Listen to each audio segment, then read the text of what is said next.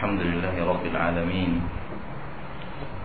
والصلاة والسلام على أشرف الأنبياء والمرسلين وعلى آله وصحبه أجمعين أشهد أن لا إله إلا الله وحده لا شريك له وأشهد أن محمدا عبده ورسوله صلى الله عليه وعلى آله وأصحابه ومن تبعهم بإحسان إلى يوم الدين وسلم تسليما كثيرا أما بعد. Semoga Allah subhanahu wa ta'ala senantiasa memberikan kita cintaan untuk terus menimba ilmu syar'i,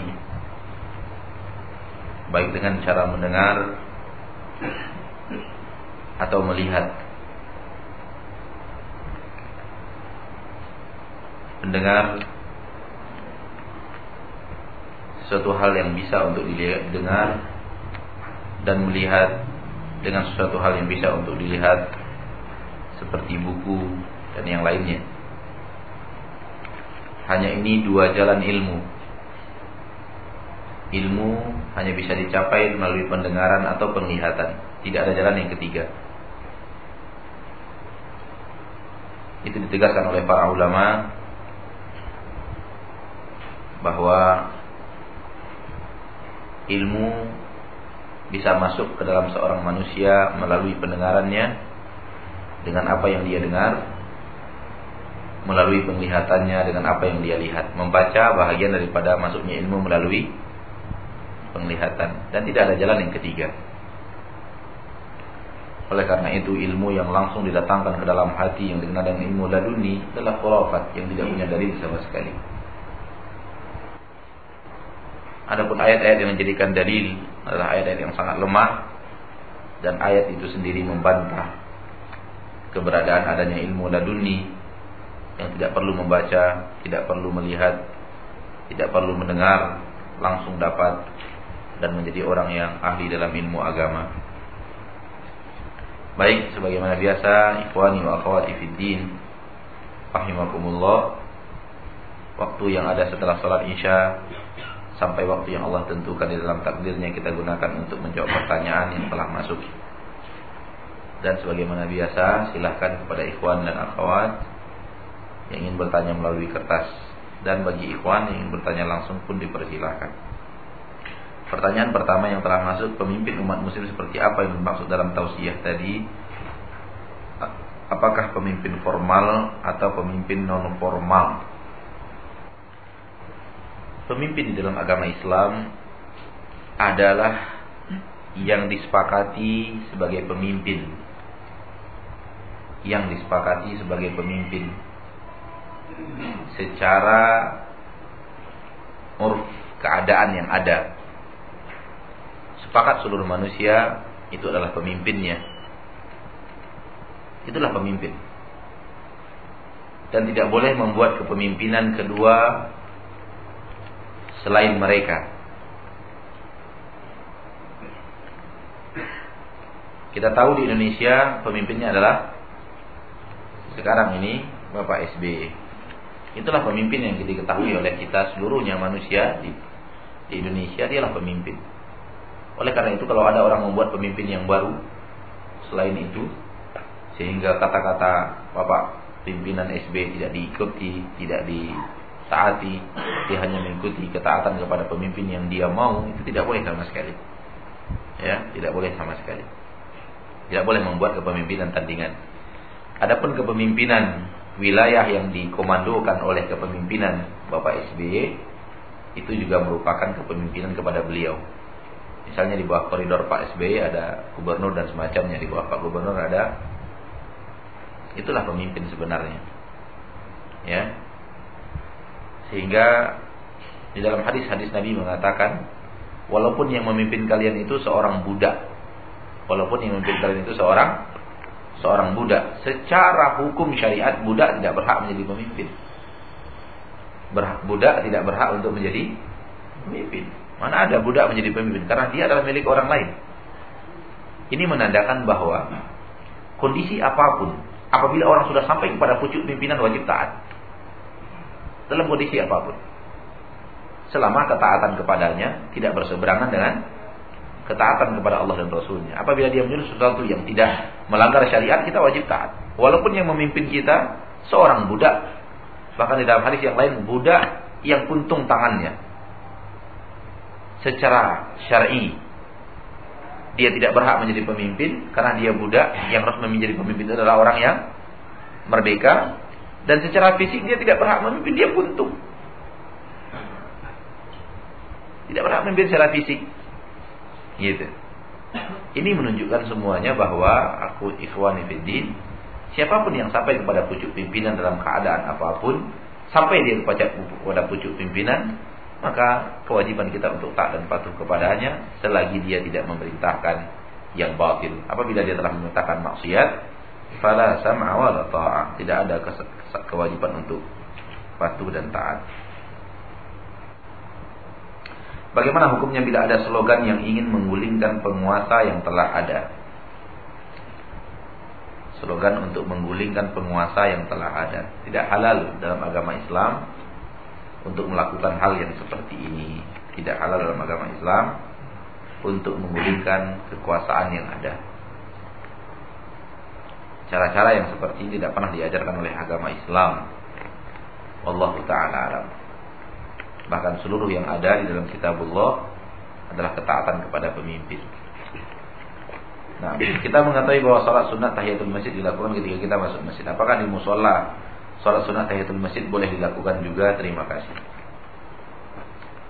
Penamaan masjid, penamaan musola, langgar, surau, itu penamaan dalam bahasa kita, dalam adat dan istiadat kita. Dalam agama Islam tidak ada. Dalam syariat Islam yang hak, dalam syariat Islam yang ada, itu tidak ada penamaan yang kepada musalla, langgar, surau, apa lagi? Itu tidak ada. Asal tempat itu dijadikan tempat sholat, disepakati untuk tempat sholat, itu dinamakan masjid.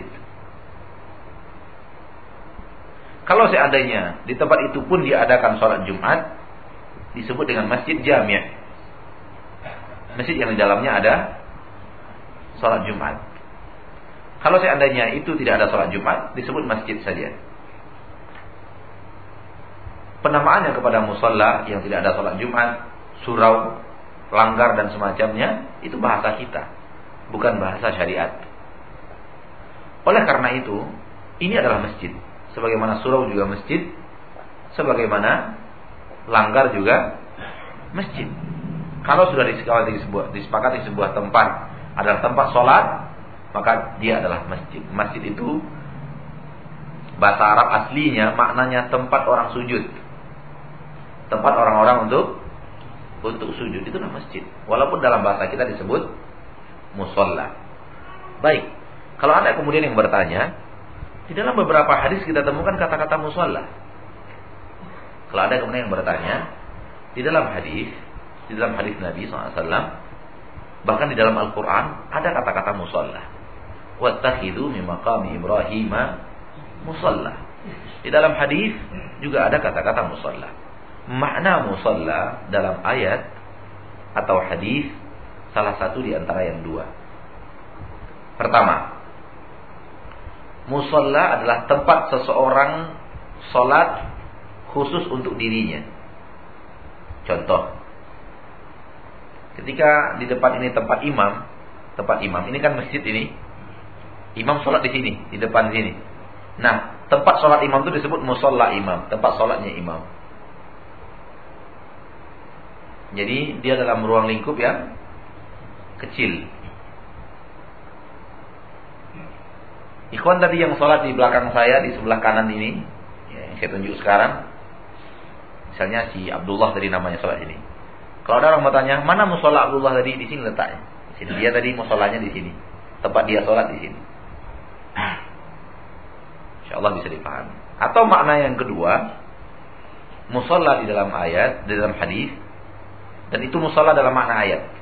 Dalam makna ayat, wa takhidhu min maqami Ibrahim, musola itu maknanya. Di dalam hadis ada makna yang kedua, yaitu sebuah lapangan dijadikan tempat sholat. Sebuah lapangan yang sebenarnya itu bukan masjid, lalu dijadikan tempat sholat. Hadis Nabi SAW, barang siapa yang mempunyai kemampuan untuk berkurban lalu tidak berkurban, fala yaqrabanna musallana, jangan dia mendekati musalla kita, tempat sholat kita. Maksudnya lapangan tempat sholat. Karena sholatnya kaum muslimin di Idul Adha tidaklah di masjid Nabi SAW, tapi di lapangan. Nah, lapangan itu tidak masjid, namun lapangan itu dijadikan tempat sholat, maka disebut dengan musalla. Itu kata-kata musalla yang saya secara pribadi mengetahui maknanya di dalam kitabullah dan sunnah Rasulullah SAW. Adapun musalla dalam istilah kita bahasa Indonesia itu tidak ada.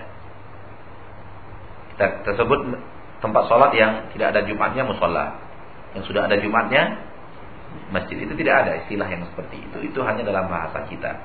Maka masjidnya kita masjid, musholanya kita juga masjid. Jadi pahami? Masjidnya kita ya masjid, musholanya kita juga masjid. Oleh karena itu, tahiyatul masjid tetap ada, walaupun kita sebut dia sebagai mushola. Wallahu a'lam. Silakan.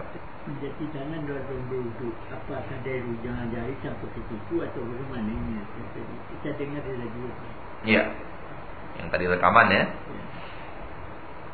tidak ada keterangan di dalam sunnah yang kita ketahui harus dari mana dimulai. Al-Quran mengatakan, cucilah tangan kalian sampai siku dicuci. Tapi tidak diterangkan harus dimulai dari ujung sini. Dari manapun kita mulai. Kalau kita basuh semuanya sampai ke siku, maka kita telah mencuci sampai siku. Artinya Al-Quran itu menerangkan batas terakhir daripada kewajiban mencuci.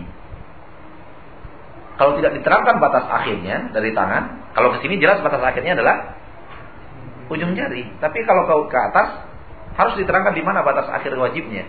Maka Al-Quran menerangkan batas akhirnya sampai ke siku. Sebagaimana di kaki, batas akhirnya bukan ke bawah, karena ke bawah jelas habis dia. Ke atas harus diterangkan batas akhir wajib di mana, sampai ke. Dan di dalam sunnah Nabi tidak mengharuskan harus dimulai dari siku. Artinya harus dimulai dari ujung jari. Artinya harus ada keterangan yang memulainya dari siku ke bawah tidak sah, itu tidak ada. Atau yang memulainya dari tengah-tengah itu tidak sah, itu tidak ada keterangannya. Oleh karena itu ini menandakan ini mutlak, dari manapun dimulai. Ada orang menyampaikan hukum harus begini. Jadi wudu itu gosoknya harus ke atas, tidak boleh gosok itu ke bawah.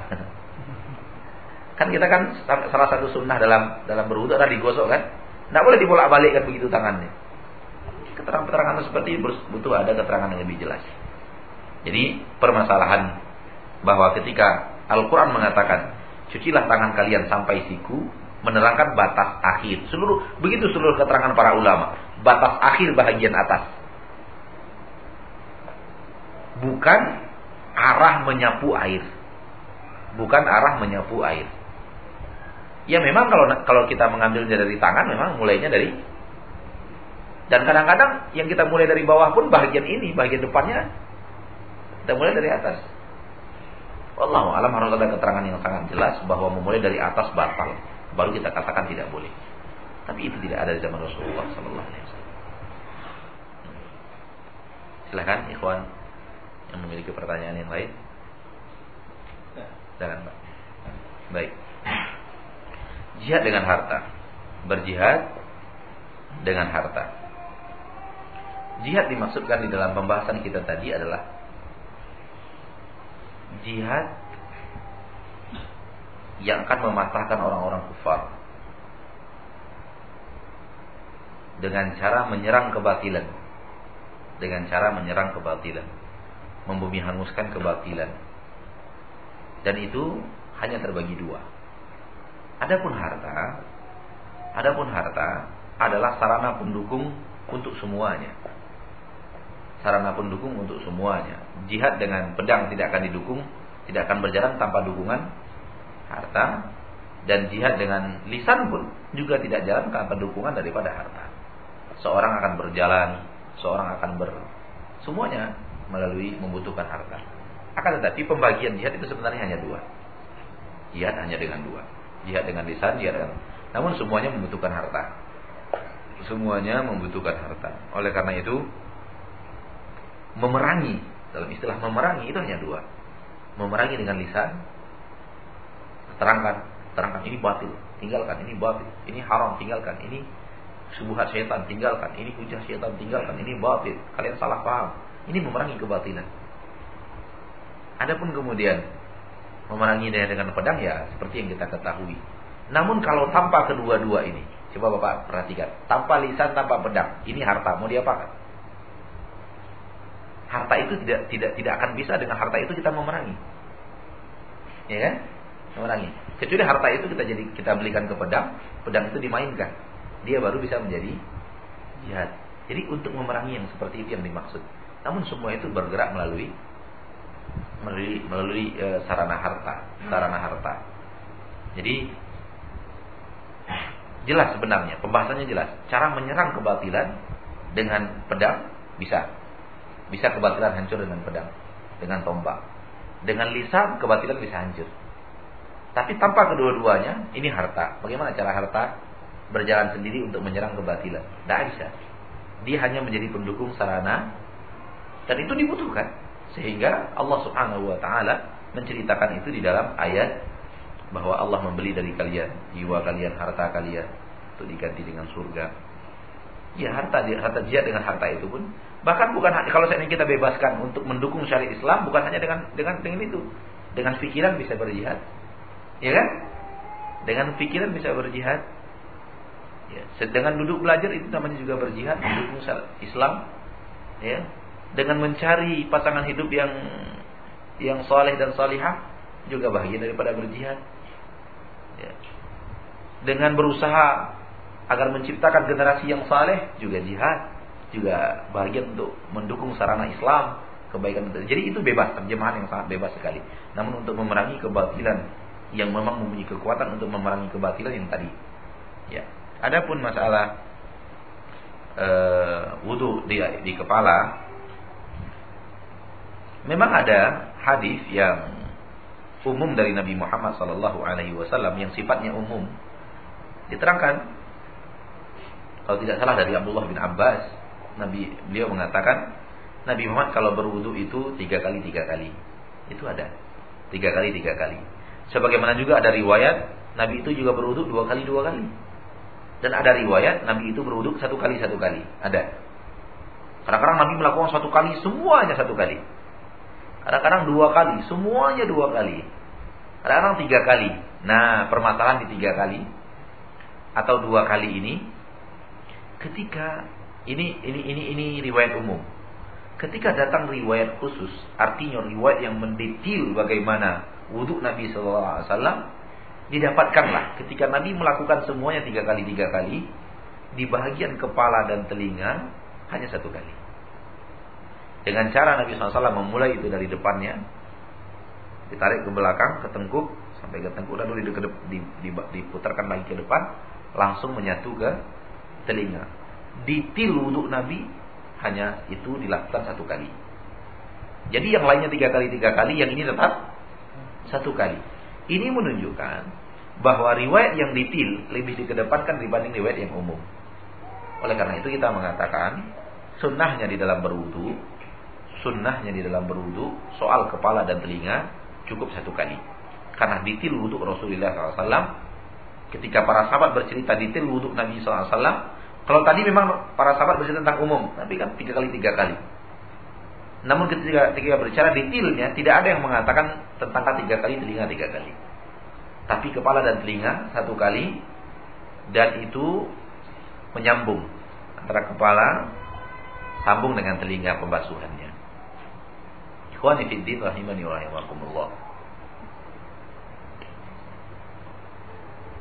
Saya secara pribadi, ini pernah saya sampaikan kepada sebagian ikhwan-ikhwan, Dan mungkin juga pernah saya sampaikan di majelis, sebagian tahu atau sebagian tidak. Saya ulang pada kesempatan yang berbahagia ini. Suatu hari saya ke Jakarta, tepatnya di Pasar Minggu. Ada urusan waktu itu, sehingga melakukan sholat zuhurnya saya terlambat. Setelah kaum muslimin selesai melakukan sholat zuhur, lalu saya pergi ke sebuah masjid di Pasar Minggu Jakarta. Saya temukan toilet sedang hanya dua toilet di masjid itu, dua-duanya sedang dipakai. Maka saya menunggu. Ketika menunggu tersebut, datang juga seseorang senior saya di kota Madinah. Bahkan saya masuk, dia sudah pulang S3. Saya kenal dia, dia tidak kenal saya. Karena dia sekarang ketua MPR.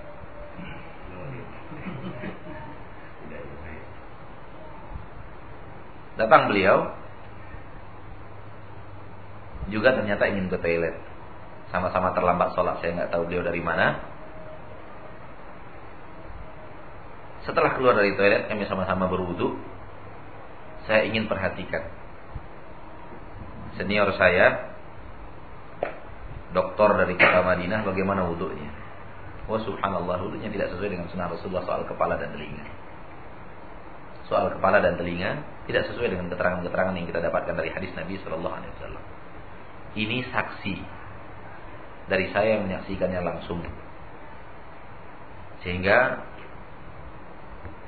ini menjadi motivasi bagi kita untuk mengatakan bahwa kitil ilmu tidak memberikan jaminan bahwa orang itu sesuai dengan sunnah Rasulullah Sallallahu Alaihi Wasallam. Wah, kita katakan walau sampai ke profesor, walau ada yang lebih hebat daripada profesor. Kata para ulama seperti Sufyan Tsauri dan yang lainnya, ahlul hadis man ista'mal hadis. Ahlul hadis man ya'malu bil hadis. Ahli hadis dalam pandangan kami adalah orang yang memakai hadis, orang yang beramal dengan hadis. Nah, kesempatan langka itu memang wallahualam Allah yang memberikan saya. Entah kenapa tidak ada terpikir, tapi begitu mau berwudu terpikir untuk mengintai wudu kita punya senior. Saya ingin tahu apakah wudunya masih sesuai dengan sunnah Rasulullah SAW atau dia tidak seperti itu. Dan ternyata tidak seperti sesuai dengan yang ada di dalam hadis. Ya, wallahualam apa yang terjadi kepada beliau, apakah pernah wuduknya sesuai dengan hadis Nabi di kota Madinah, atau memang di kota Madinah wuduknya sesuai dengan hadis Nabi, sudah pulang ke Indonesia sudah bercampur baur lagi dengan kebiasaan dan yang lainnya. Tapi kalau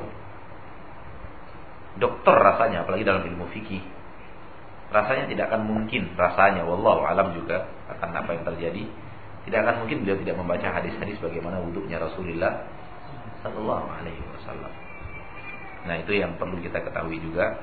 Ini penting, karena memang tidak sedikit manusia yang tergiur dengan titel gitu, dengan titel.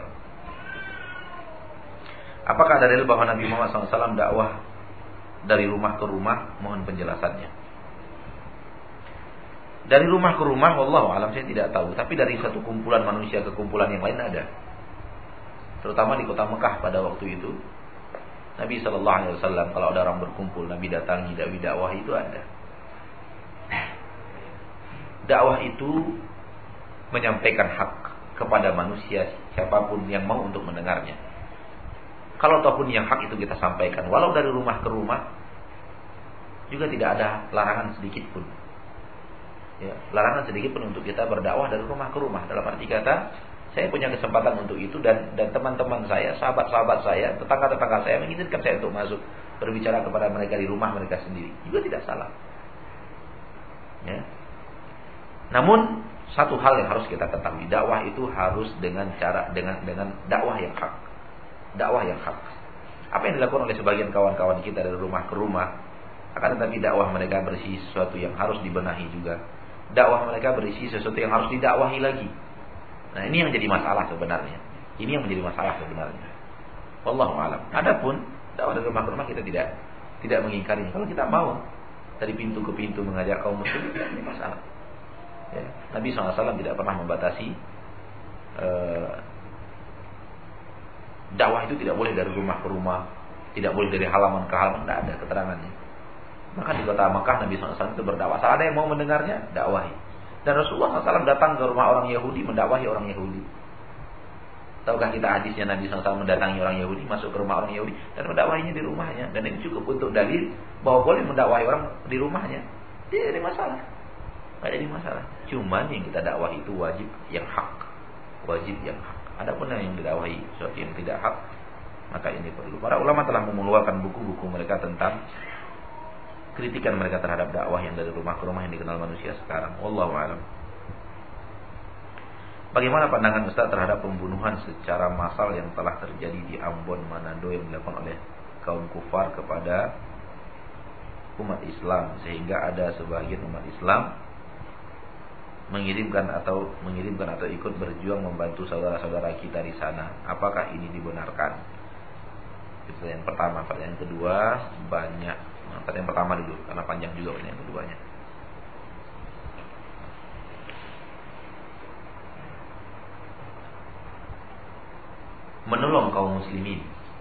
Menolong kaum muslimin hukum yang jauh lebih besar, lebih umum daripada jihad. Kalau jihad adalah sebuah pembahasan yang punya syarat-syarat, menolong kaum muslimin sebuah pembahasan yang jauh lebih luas daripada itu. Maka saudara kita yang pergi menolong saudaranya ke negeri-negeri di mana kaum muslimin terjadi kerisuhan di sana dan mereka terzolimi. Mereka pergi untuk menolong saudaranya di sana yang kekurangan makanan, yang kekurangan obat-obatan, kekurangan tenaga untuk membela kampung mereka ketika diserang. Itu tidak ada yang membantah akan kebolehannya sama sekali. Karena ini babnya apa? Menolong. Sama halnya kalau antum punya saudara muslim di samping rumah tetangga kita lalu diserang orang dengan cara yang batil, baik yang nyerangnya orang kufar atau yang nyerangnya orang muslim juga dengan cara yang batil, maka kita tolong dia, kita bantu dia, walaupun itu harus berakibat kepada darar atau mudarat atau apa namanya, luka dalam di tubuh kita. Tidak jadi masalah.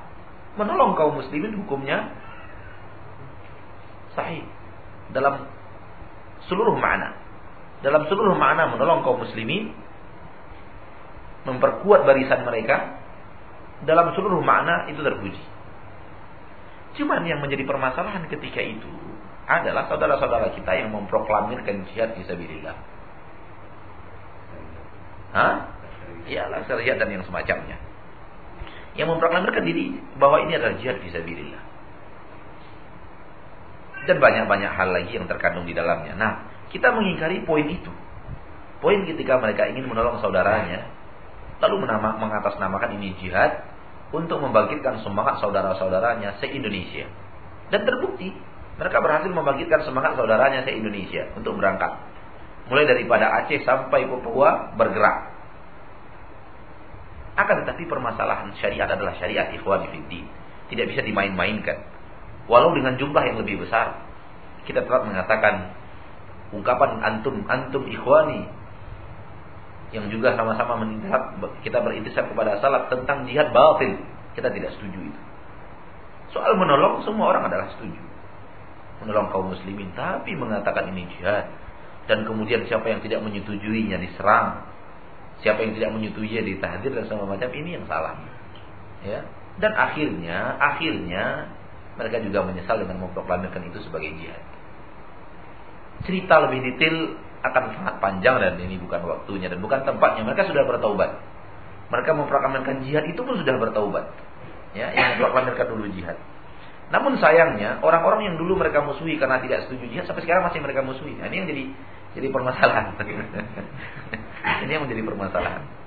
Jadi soal menolong, ikhwan fiddin rahimakumullah, tidak ada yang menghalangi sama sekali. Menolong itu apapun yang bisa kita tolong, ya.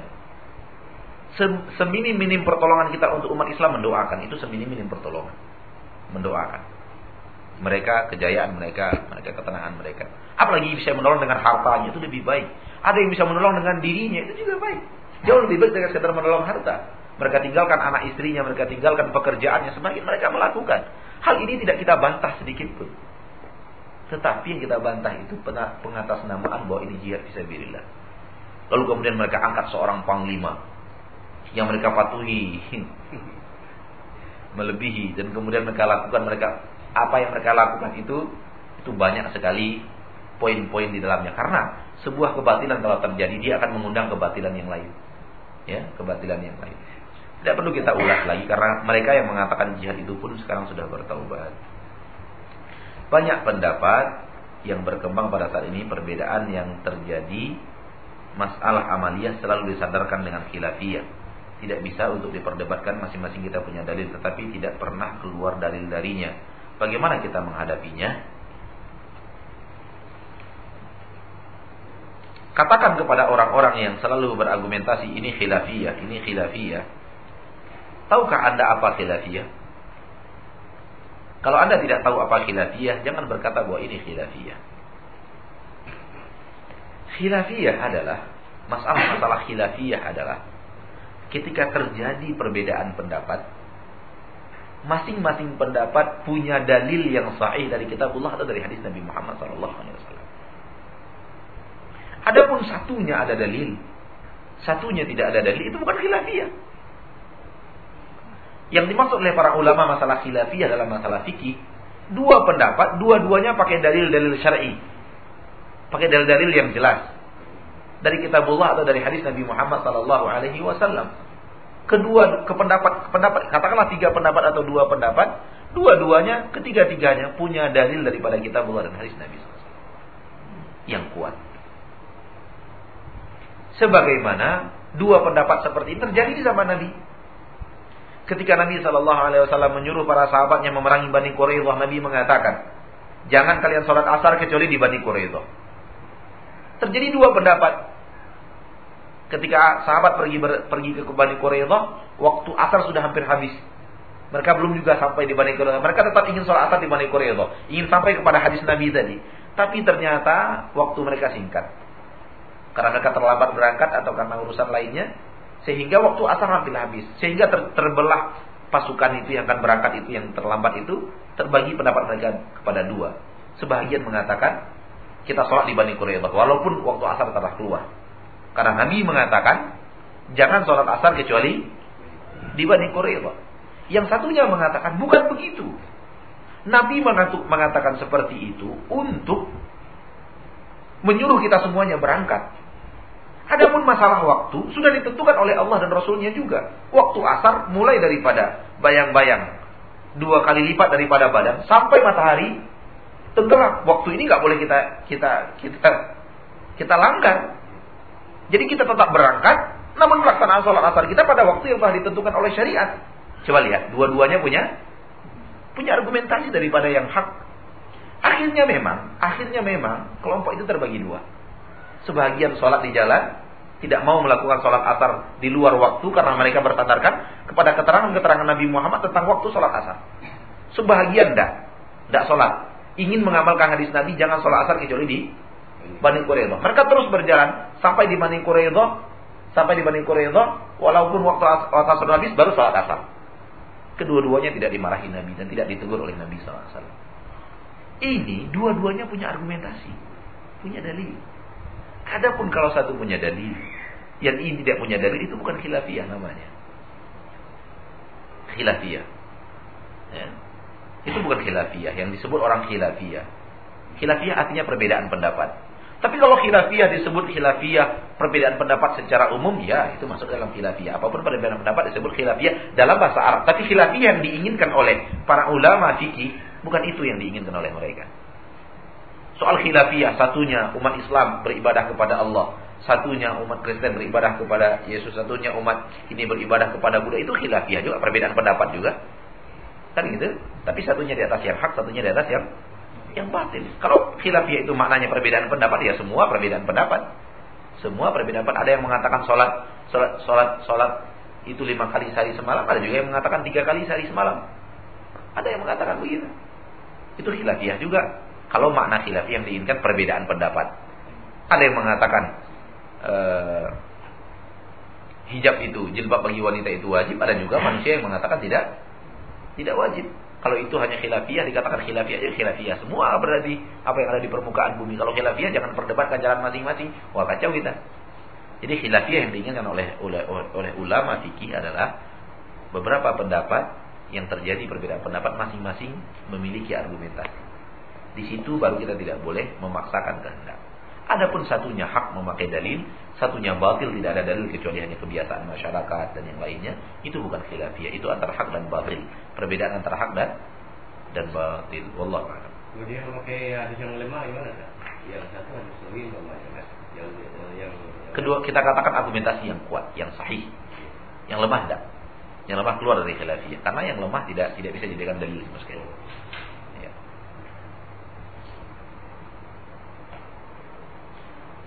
Sampai di sini pertemuan kita. Semoga Allah Subhanahu wa taala selalu menjadikan kita umat-umat yang berusaha untuk mencintai kitabullah dan sunnah Rasulullah dan mengamalkannya dalam kehidupan kita. Subhanakallahumma wa bihamdik, asyhadu an la ilaha illa anta, astaghfiruka wa atubu ilaik. Alhamdulillahirabbil alamin. Wassalamualaikum warahmatullahi wabarakatuh.